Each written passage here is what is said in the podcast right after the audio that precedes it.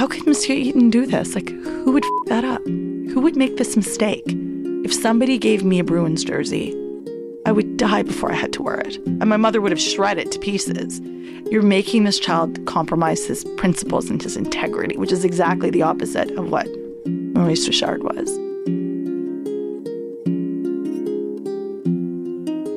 That right there was the voice of Shireen Ahmed, activist, journalist, and co host of the Burn It All Down podcast. Now, Shireen has been known to get pretty fired up when she's talking about topics that matter to her. But in this case, she's not talking about some boneheaded thing someone said on Twitter or a boneheaded action of a coach or GM somewhere. No, Shireen's getting that worked up about the actions of a fictional character in a Quebecois children's book written four decades ago. Okay, so this is a story that most of us know. It's become about as quintessentially Canadian as you can get. It was featured on the $5 bill, for heaven's sake. It's been made into an award winning animated film. It's been turned into a symphony. I mean, it's even been to space. It's a story that, well, if you're a Leafs fan, you have mixed feelings about because it's a story about a young boy who desperately, passionately, defiantly wishes his Leafs jersey would be eaten by a hundred million moths. They say nothing unites this country like its shared hatred for the Leafs, right? Well, bring it on. Okay, but seriously, despite it being 40 years old and very, very much about life in a small Quebec town in the 1940s, Roch Carrier's The Hockey Sweater, originally called An Abominable Maple Leaf on the Ice, it is a classic. Why? Because it taps into something very deep in all of us fandom. Leaf fans, Hab fans, and every other kind of fan you can imagine. It speaks to us about identity, power, and belonging. Today, we dig into how it was written, how it was received at the time, and how it's still being received. We hope today's story from producer Paul Matthews might help you see an old text in a new way. I'm Scotty Willits, and this is Leafs Forever.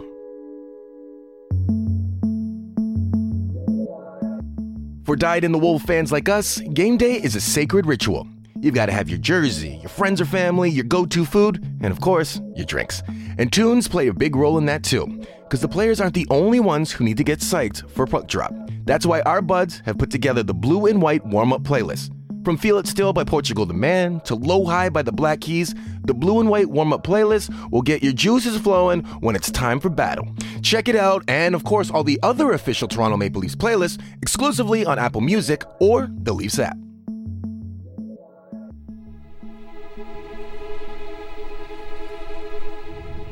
The winters of my childhood were long, long seasons.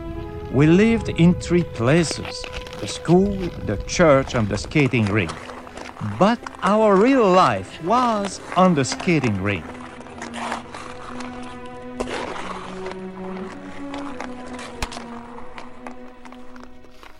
Those are the iconic opening lines to Roch Carrier's The Hockey Sweater. Roch Carrier wrote the story based on an experience that happened in his own childhood. But writing an autobiographical story was never the initial plan. It all started with a commission from CBC Radio in 1979. For those who don't know, basically, a commission is when an agency or a publication pays a writer to draft a particular piece. And in this case, they weren't even looking for a children's story. What they actually wanted was a political essay. J'ai jamais pensé que je pouvais être aussi fier d'être québécois que ce soir. These people in Quebec and in Canada want to split it up. They want to take it away from their children. They want to break it down. No! The market for political essays about Quebec in 1979 is booming. Since the election of Rene Levesque and the province's first PQ government three years earlier, no one knows what country they'll even be living in in a year. Language laws are changing, businesses are moving east to Toronto, and Levesque is promising a referendum. Quebecers will be voting on whether to give their government a mandate to negotiate sovereignty association. Carrier can feel the ground beneath his feet is shifting, and it just so happens that because his new novel, La Guerre Yes Sir, has just become a big hit in English Canada, the CBC latches onto him as their it boy on the ground. The one voice that can make sense of all this, who can answer the question that the rest of the country is suddenly desperate to know. What does Quebec want? Roch is 82 now, but he can still vividly recall how that call from CBC's Toronto office came like a bolt from the blue. Fine, thank you. Oh, I'm really happy to do it. So it's a long time ago that I wrote that story. At the time, I was uh, a young, very young writer, a young father. I had just bought a house, a car to be able to go to work. And uh, of course, I was looking for any possible dollar that I could uh, see somewhere. And suddenly, like by miracle, I got a phone call, and it was coming from Toronto, CBC Toronto. And they were asking, Would you answer the question, What does Quebec want? And I must say that I was thinking of the check that will be coming through the mail. so, yes, of course, of course. And I started to work. I worked a full day, and I was not happy with the result.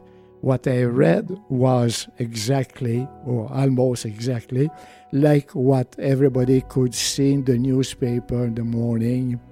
And I didn't want to do that boring stuff because I was a young writer. I was solid writer. I had a great future, so I should not do some bad stuff. So I said, I cannot write this. And I was told, listen, write whatever you want. I don't know how it came to me, but suddenly I thought about that experience that I had when I was a kid to receive from the Eaton uh, organization in Toronto a sweater of the maple leaves when everybody on the skating rink in my little village was wearing the Canadien, Montreal Canadien uniform, famous, glorious uniform. Had you ever thought of writing that story before? no, no, not at all. I don't know. I don't know how it came to me.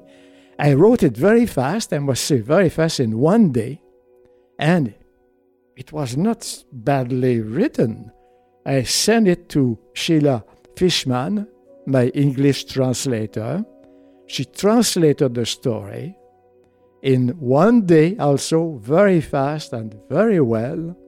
And suddenly we were on Friday in CBC studio starting to record. Real battles were won on the skating rink. Real strength appeared on the skating rink. The real leaders showed themselves on the skating rink. School was a sort of punishment. Parents always want to punish children, and school is their most natural way of punishing us. However, school was also a quiet place where we could prepare for the next hockey game, lay out our next strategies. As for church, we found there the tranquility of God. There we forgot school and dreamed about the next hockey game. Through our daydreams, it might happen that we would recite a prayer. We would ask God to help us play as well as Maurice Richard. Now, it's important to note that even though the book actually came out in 1979, the story takes place in 1946. That was the year the Montreal Canadiens beat the Boston Bruins to win the Stanley Cup. And a large part of that win was to the credit of the Habs' new star, 50 goal scorer, Maurice Rocket Richard. To Roch, who was only nine years old, and his young friends, Rocket Richard was a god. We had as Catholics to recite the, the rosary, but when it was Saturday night, we were cheating, you know, not saying all the prayers because the radio was there and we will hear at seven o'clock Bonsoir, Canada. that was the beginning of the show. And there was the whole family around the radio. It was before television. And Richard was like, I don't know, uh, an angel. I, I don't know. But on Sunday, when we were on the ice, we were just trying to do what the rocket did the day, the day before. And going back to school, I still remember that. that. That's really amazing. Going back to school, you know, we're in a small village, and the, clean, the, the winter time, there was a lot of snow. The snow was not clean, so we could walk and uh, sometimes skate on the road. But going back to school on Monday, we were a group, and in our class there was a schoolboy called Jacques, Jacques Chabot, I still remember his name. And he was able to describe the game like we heard it on the Saturday. So we were 10 kids, 12 kids, 15 kids walking to school around Jacques when Jacques was describing the game. And there was all the reaction, the applauding, the shouts. The, that was a great way to go to school. where we have to be more quiet.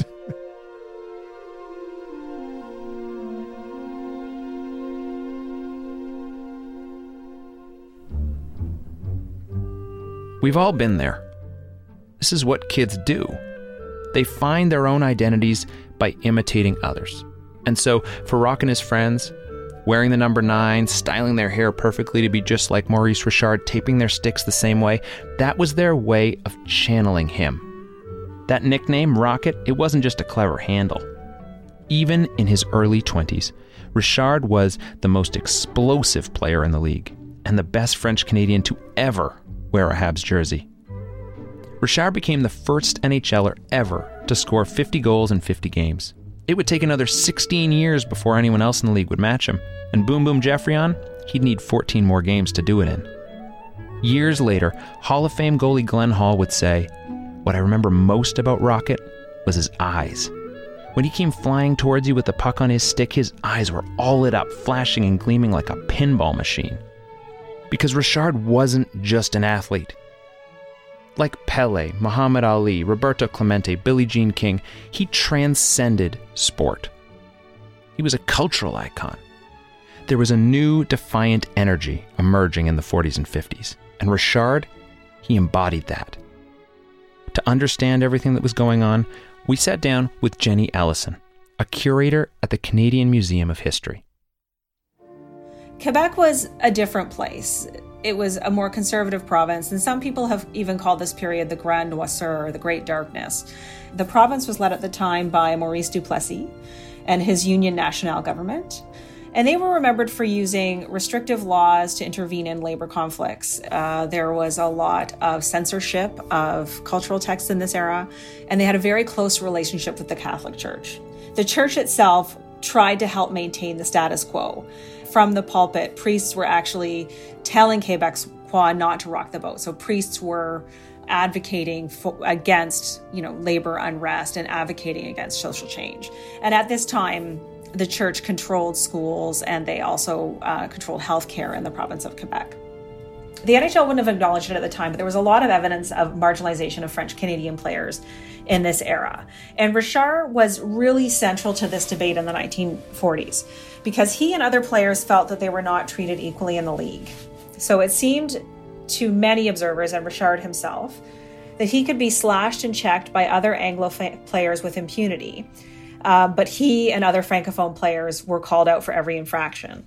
One way that we know about these differences between French and English are because Maurice Richard had a column in a Montreal newspaper in the 1950s. So it was actually ghostwritten. Richard actually documented some of his concerns about the treatment of French Canadians within the NHL.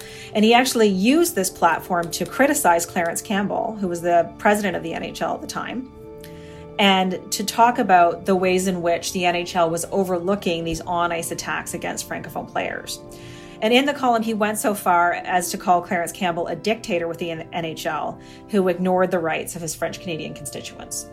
And in the end, he was forced to apologize.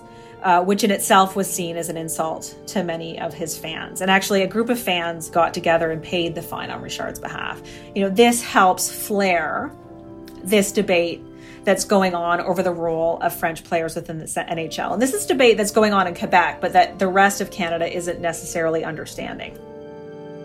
Clarence Campbell, the president of the NHL, became a stand in for the evil Anglo power structure and as tension between Richard and Campbell continued to build, a boiling point was inevitable. When it came, it spilt over into the largest public demonstration in Quebec since the First World War the Richard Riot. So it's March, 1955. Inside the Montreal Forum, the Habs are playing their hated enemies, the Boston Bruins. And during that game, Richard got in a vicious fight with a player called Hal Laycoe.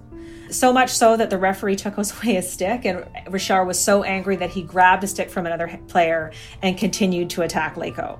So, as a consequence of this fight, Richard was suspended for the remainder of the season and also the playoffs. So, this was problematic for hockey fans because the Canadiens at the time were poised to win the Stanley Cup, and losing Richard was a really, you know, big concern.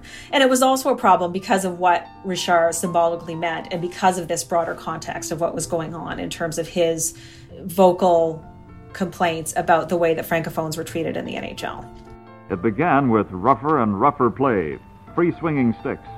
And finally, President Clarence Campbell of the National Hockey League put his foot down. Whether this type of conduct is the product of temperamental instability or willful defiance of the authority in the game does not matter.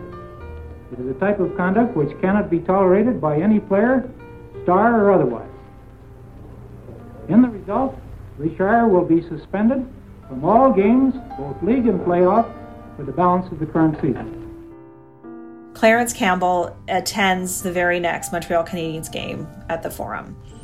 And when he arrives at the game, fans are ready. They start throwing things at him. They throw boots, they throw programs, they throw eggs, and apparently a pickled pig's foot.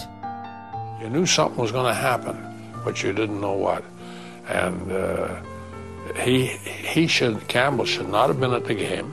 And if he had not been at the game, we would have had no riot.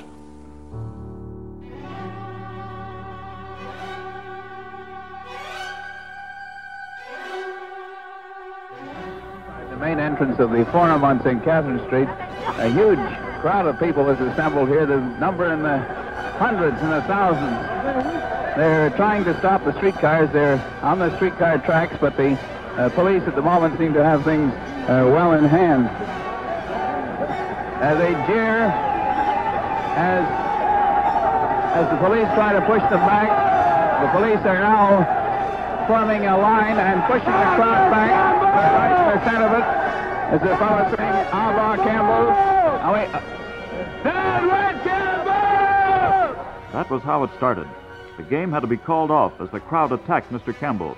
And then the mobs, many of them not ticket holders, surged up and down the main street of Montreal. They smashed windows and they looted, and they even set fires. On the side, the rioting raged on for hours. Scores were arrested, but it was early morning before things quieted down. And Richard himself appealed for no repetition of the riot. My dear friends, I want to do what is good for the people of Montreal and my team. There was no repetition. But the March 17th riot stands as one of the blackest nights in Canadian sport. Now, obviously, all of this Richard's column, Clarence Campbell, the riot that all happens nine years after the events in Roch Carrier's The Hockey Sweater. But the events of the 50s, they're still felt in its pages. Young Roch might not have seen his hero inside of that context, but the audience, listening to Carrier on the radio in 1979, and the audience watching the NFB short film years later would have projected that knowledge onto every page and every frame. In the pages of Carrier's story, it's 1946, and Roch is just a kid living in Saint Justine, a rural town about an hour or two southeast from Quebec City. His mother, Madame Carrier, wants to make her son happy to buy him the jersey he desires. But English is still king. All business is conducted in it. and her rural education has kept her from speaking in the language of power.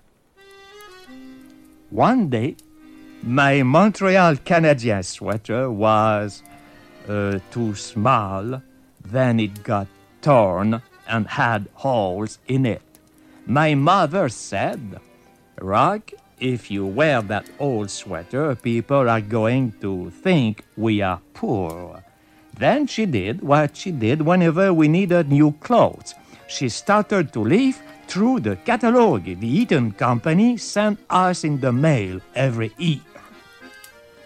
My mother was proud. She did not want to buy our clothes at the general store.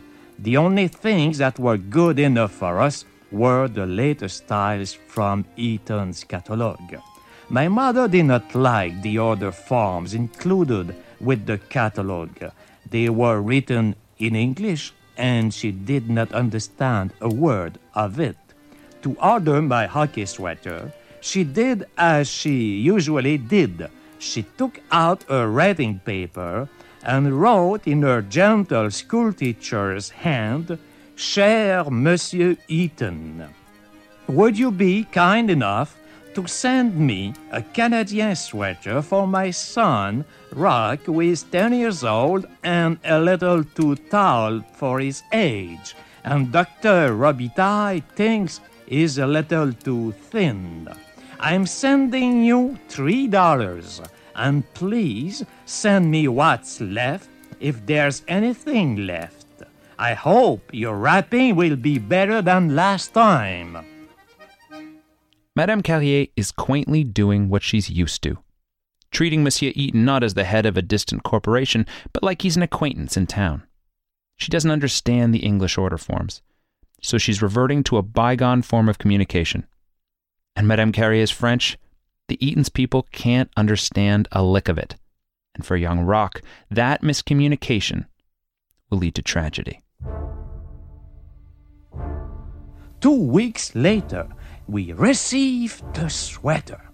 That day, I had one of the greatest disappointments of my life.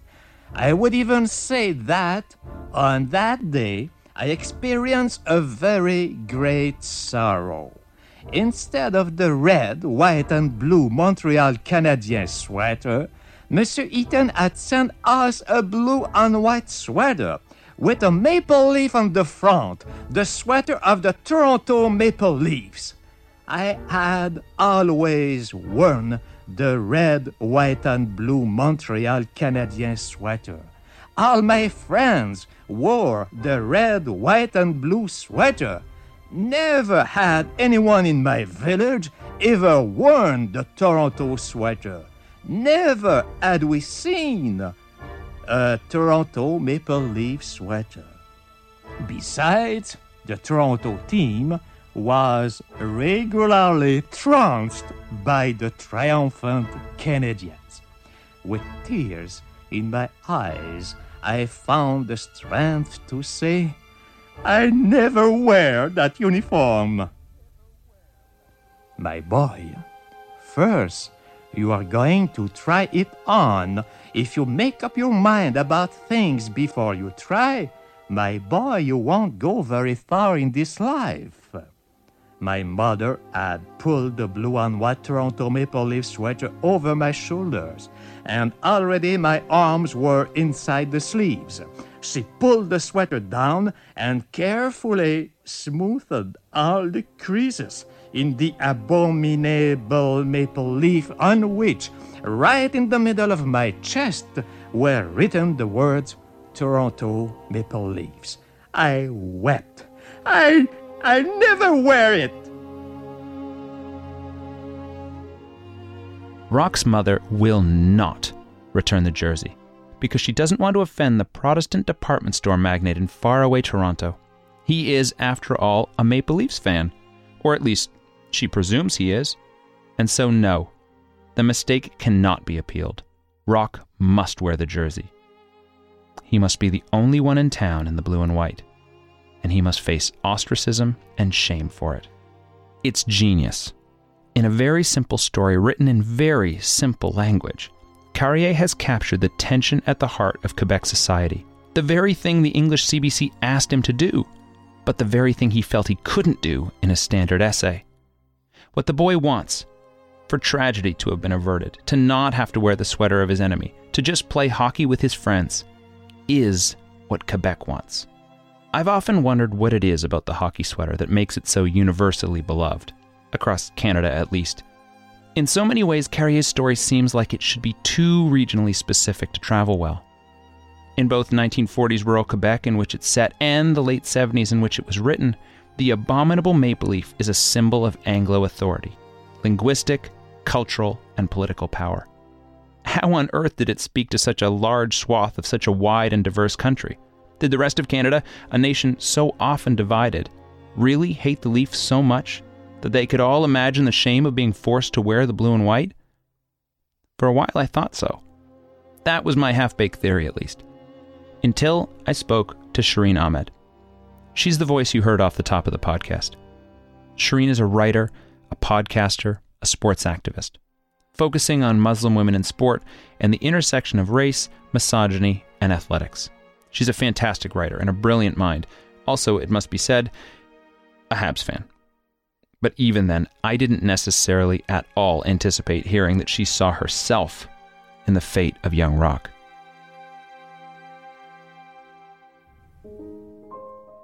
So, give me a sense. The first time you encounter Roch as the hockey sweater. The first time it was read to me because I was eight years old. It was actually not the hockey sweater, it was Le Chandail d'Hockey. So it was read to me in French by Madame Arsenault, who I think was a Nordiques fan, but she never she never disclosed that. and I remember being transfixed. I had never seen myself reflected so poignantly in a story before, and I was not raised in the 40s in rural Quebec. Are you sure? Yes. I'm a Pakistani Canadian Muslim woman who was born and raised in Halifax, Nova Scotia. So I wasn't in Ontario, I wasn't in Quebec when I read the story. It was, you know, it came into my life. It was on the east coast of Canada in the family of a very, very diehard Canadians, Montreal Canadians family.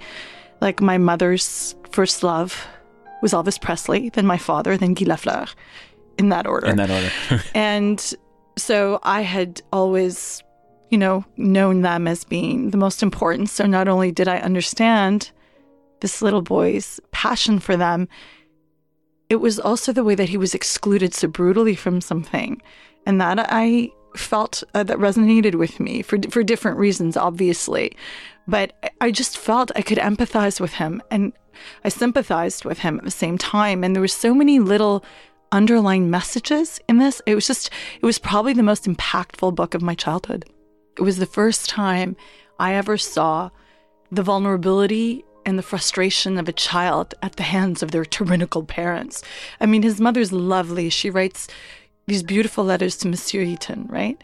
But she doesn't understand the trauma she's inflicting on him by putting him in a Leafs jersey. And I remember I was a very, very active and very, you know, precocious little girl. So I used to sort of feel this push, my parents doing the good thing, the polite thing. And I'd be like, no, but this is so, this is a crime against humanity, you know, kind of thing. And I remember really feeling his pain like his pain in terms of being forced to wear the sweater because his mother's like, we can't return it. We couldn't possibly return it. He would be this millionaire, like 500 miles that way, will be horribly offended and will never, you know, yeah. And like she didn't understand his level of what it meant to him. And, you know, and practicality said they were living somewhere that they couldn't obviously go and they chose not to get them from the general store. And I mean, I don't even know if Maurice Richard jerseys were available at that general store because I had a lot of questions about that. But it was how frustrated he was and how he was he wasn't even allowed to express himself in the way he wanted to and that resonated with me. And that the exclusion of the way that he wasn't chosen and he had to sit off the ice and he was probably one of the strong it's implied that he was one of the strongest players but he wasn't able to participate. I felt that that exclusion i felt that i was a stronger person but because i looked different than everybody else. Like Halifax in the 80s, one is, wasn't exactly hugely diverse. Right. So I that also resonated with me. So that's something else that I could I could feel because of what he looked like. And what he looked like was a Leafs player. He had the maple leaf on his chest, and that was not. It was accepted or slash tolerated, but not really understood and not included. And that just being tolerated is something that I understand that, that I really connected with. So, I was obliged to wear the maple leaf sweater. When I arrived on the rink, all the Maurice Richards in red, white, and blue came up, one by one, to take a look.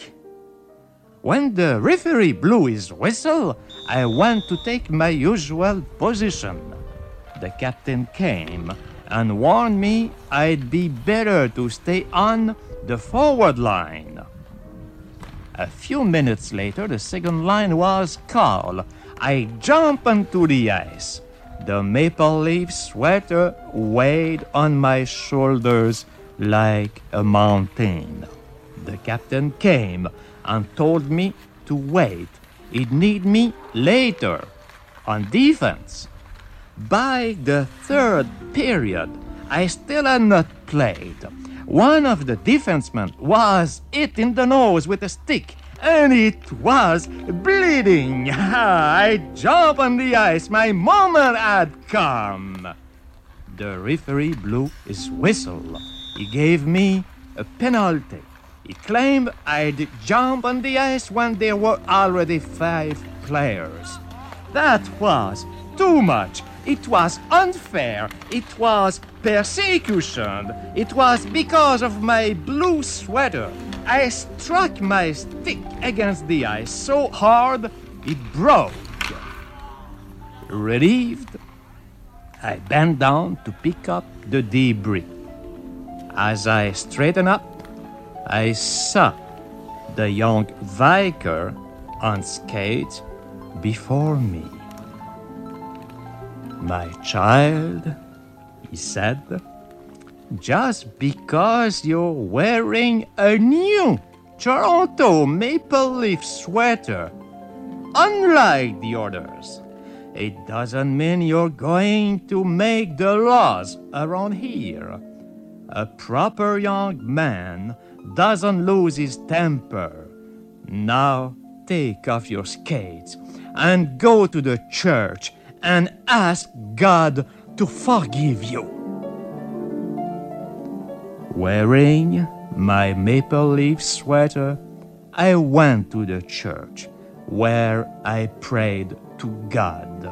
I asked Him to send as quickly as possible moths that would eat up my Toronto Maple Leaf sweater. The beauty of Carrier's ending is that we leave our hero while he's still 100% defiant, 100% convinced that he's got God on his side, that he's completely in the right, regardless of what anyone else says. And that is why Shireen Ahmed loves it. And it doesn't give you a happily ever after. And when I was young, there was not a lot of stories that were real. This was Right, real. Right, right. It didn't give you this closer where everything turned out okay and you go back and you keep reading, is there more, is there more? No, you have to deal with what you're feeling. And these are one of those books that made you literally address how you were feeling when you read it because it was it didn't package it nicely and give you the finish you wanted. The first paragraph of the hockey sweater may be what got onto the $5 bill. But the last paragraph, and the image in the animated film of young Roch high fiving an imagined Maurice Richard who curls around his shoulder like some kind of goading demon, is what has made this story a classic. The hockey sweater is about the times when life isn't fair and what it means to stand up for yourself, your allegiances, and your identity, even in the face of arbitrary power. Those who don't get the hockey sweater, nah, they don't quite get sports. But those who do, they get the hockey sweater. And right away, from the moment the hockey sweater was first heard on the radio, people got it.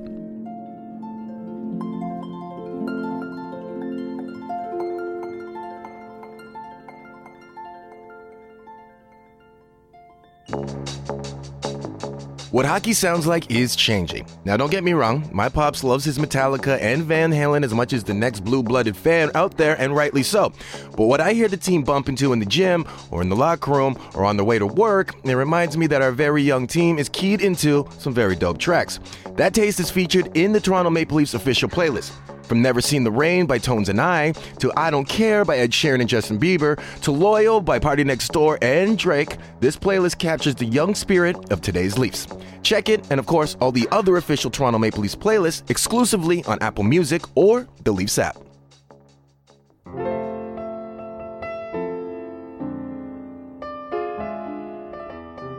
Here's Roch Carrier again. Now, I was told that after the reading the story, they receive bags of mail. You know, in those days there was no computer, no telephones, really, and uh, so people were writing with pens on papers, and they were putting that in the bag, and that's how it was going. So I never saw those bags, but I was told that they received a lot of bags of mail about that story, and I never understood what was happening.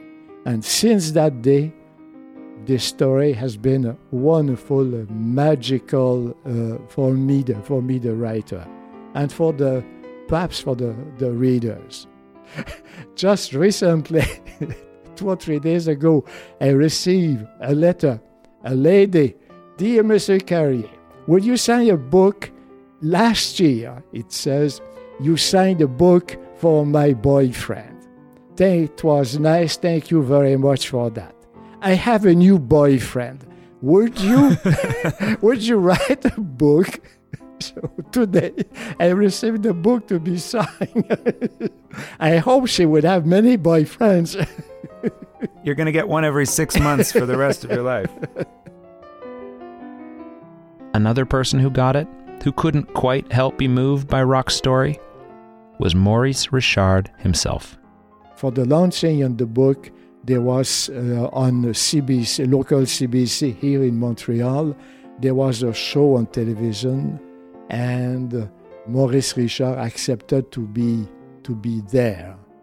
So he was introduced to the book, and uh, that was at the moment that I met him the host asked Monsieur Richard, What do you think about the book? And he said, Could I have some copies for my kids? So that was a very nice reaction. But I was with him later, later in Toronto. Maurice Richard was not playing anymore. Maurice Richard went through a very difficult time because at the end of his career, the, he was uh, it was not going well with the management of the uh, of the Canadiens, and it was people were saying that perhaps he would be moving to Toronto. And I wrote a book about Rocket Richard. I found a picture, a photograph of Rocket Richard wearing the maple leaf uniform. And I asked him, Monsieur Richard, is it true that you thought of moving to the Maple Leafs of Toronto? He said, Yes. And I said, But Monsieur Richard, you did not move. How come you did not move? I said, Oh, it's because of my wife. Oh, your wife doesn't like uh, Toronto? No, no, no, no. Uh, it's not that, he said. He said, My wife said, Maurice, if we move to Toronto, people are going to kill us. so that's the reason.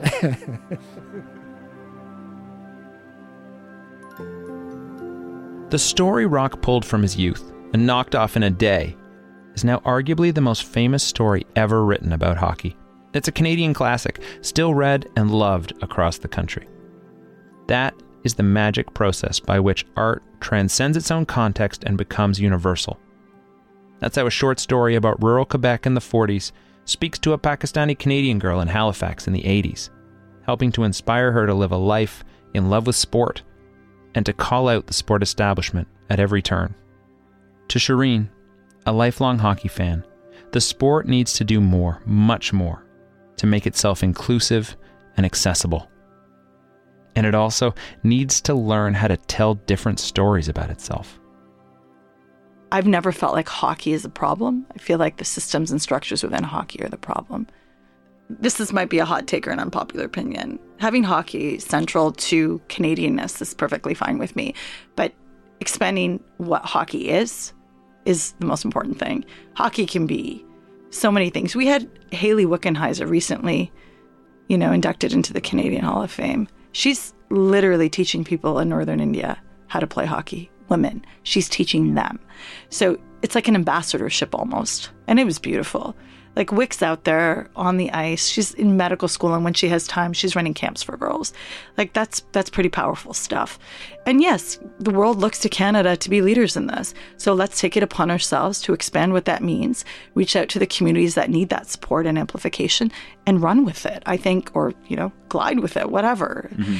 Let's take it. I think sport is an incredible way to connect communities and people.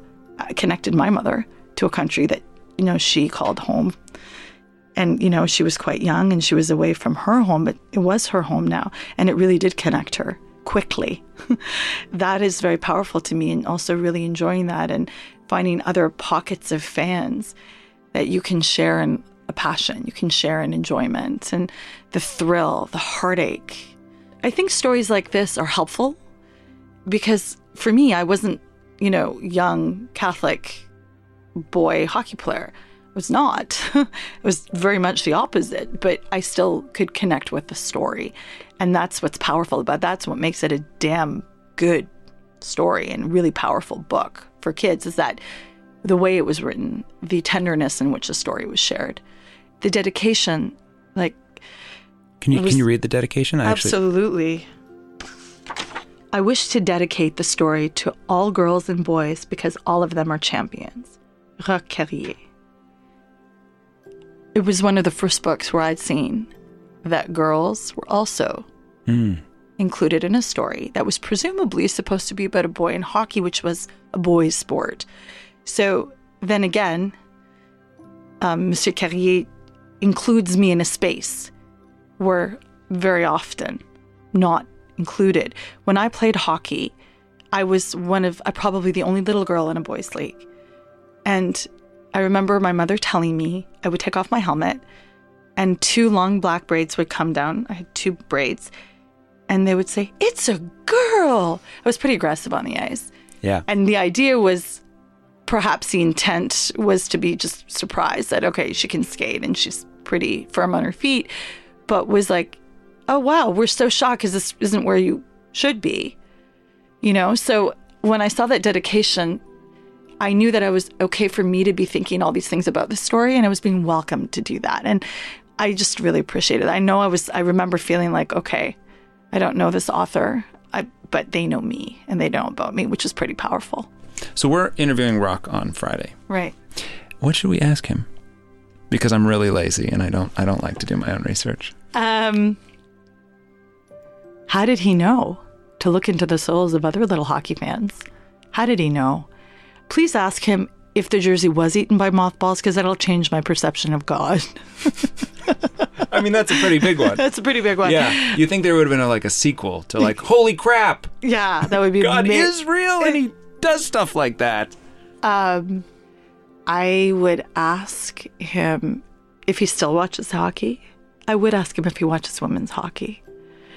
And my brain is churning. I would, if you could say thank you Merci, Monsieur Carrier, because you've given us a story that, in my opinion, is timeless. I'm a very critical writer. I look critically at things in sports media and in sports. But this is something I'm not only protective of, but I just love and I think is timeless. So if you could also say thank you for that, because I'm not the only one. Like this book will has gone and will go through generations of Ahmeds. So if you could do that too, that would be amazing. Hello, Shireen. It's uh, thank you for having paid attention of my little book and uh, read it to your kids. if you think it's okay. now I remember, you know, in, in my village, when we were playing, the girls were not on the rink; they were on the side of the rink, admiring the heroes that we were. And probably many of them would have been better than those on the ice. I would like to say that it's a precious, interesting, moving story that the experience of this little girl coming from away, I would say, and learning and struggling to play on the ice, to have the same privileges as the as the other kid, and she went through that fight, and she what she became. It's a wonderful, wonderful success story. She should be very proud of herself, and she will never, never, never forget all that uh, learning process uh, to go to where she is now. And I wish her good luck. And Shireen's words prompted some thoughts of his own about the future of the game. Yeah, a, a problem I'm uh, thinking quite often about is now the cost of playing hockey. And it is excluding number of future and possibly talented players. You know, in my days, I must say, a hockey stick was 69 cents. That's what I was paying in my little village. You know. So I was a choir boy helping the priest for the mass and all that. I was paid for every mass 10 cents. So I had to work seven masses to pay for my hockey stick. Today, no kids can can do that, and it's uh, something that I think the people involved in the management of the industry they should look at, you know, because not only the rich kids should be permitted to play that sport. It's a sport for everybody.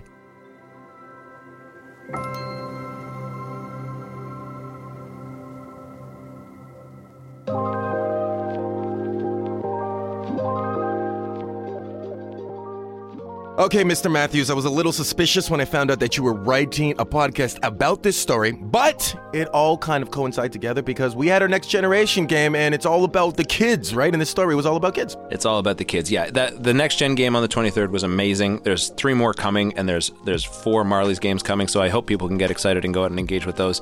I totally recognize it. The hockey sweater on the face of it is not a Leaf story, but it also is a Leaf story. And it was a great way for us to open up a conversation about what hockey means in 2019 and what it's going to mean for the next generation of kids coming up. Man, I used to do those wee days, and there's something about um, Scotiabank Arena in the afternoon, and kids just, it's like a sugar rush. They are the loudest fans in the building. And it's perfect because our involvement in MLSE Launchpad, it was great to see some of those kids able to come to the game as well. Yeah, it was great. So our brand team went down to Launchpad, met with a whole bunch of kids, a lot of whom had no experience with hockey yet, and just asked them kind of like, what does the game mean to you? What would you like to see in the experience? They gave us some awesome ideas, and it was cool to see some of them starting to be implemented, and some more are going to be implemented in the games going forward. Now, you're a young father, though the grays in your hair would uh, say different.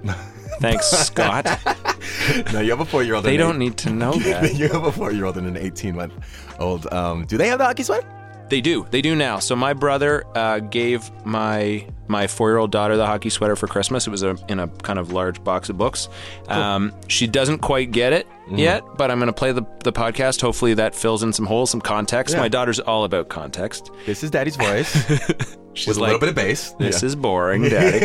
uh, and then the the cool thing is that Shireen, who obviously played a big role in the podcast, Yeah. gave us also like an alternative reading list. So a lot of really interesting books about what hockey means in different communities, kind of open up what hockey can be and the stories that we tell about the game. So we're going to include that in the show notes. Your daughter was down at Scotiabank Arena on uh, December 23rd. How did she feel about her first Leaf game? She had a great time. Mainly, she was excited to see you and Carlton and Yeah. to eat a lot of popcorn. But she also had a great time watching the game. It was a great experience, and I think it was it was nice to see the experience created and catered specifically for kids. And I think she she felt awesome about it. Everybody loves that bear. And Paul, don't worry, your hair looks fantastic. Thanks for doing this for us. Thanks, Scott. I appreciate it. We're a monthly podcast, so the next one will come out late January. Keep tuned into the team's Twitter, Instagram, and Facebook feeds for updates on that and subscribe in your favorite podcast app to ensure you get it right away when it drops. The pop music in today's episode can be heard on the official playlist of your Toronto Maple Leafs available on Apple Music and the Leafs app. Today's episode was written by Paul Matthews and produced by Katie Jensen and Vocal Fry Studios for Maple Leaf Sports and Entertainment. A very special thanks to the beautiful people who helped us tell this story Roch Carrier, Shireen Ahmed, and Jenny Ellison as well as Ellen Payne Smith, who did impeccable research, elegant pre interviews, and had the pleasure of spending time at Roch Carrier's house. Aaron Brandenburg for research assistance, and Erica Dreyer, our associate producer. If you've never read Roch Carrier's The Hockey Sweater or never watched Sheldon Cohen's gorgeous animated short film, well, you need to go out and do that immediately. The book is available wherever quality books are sold, and the film can be viewed on the NFB website. If you've never read any of Shireen Ahmed's work, you'll want to do yourself a favor and definitely follow her on Twitter and subscribe to the Burn It All Down podcast. And if you like this episode, tell people about it and write us a review. Your feedback is always welcome. We'd love to hear what you think. I'm Scott Willits. Until next time, go Leafs go.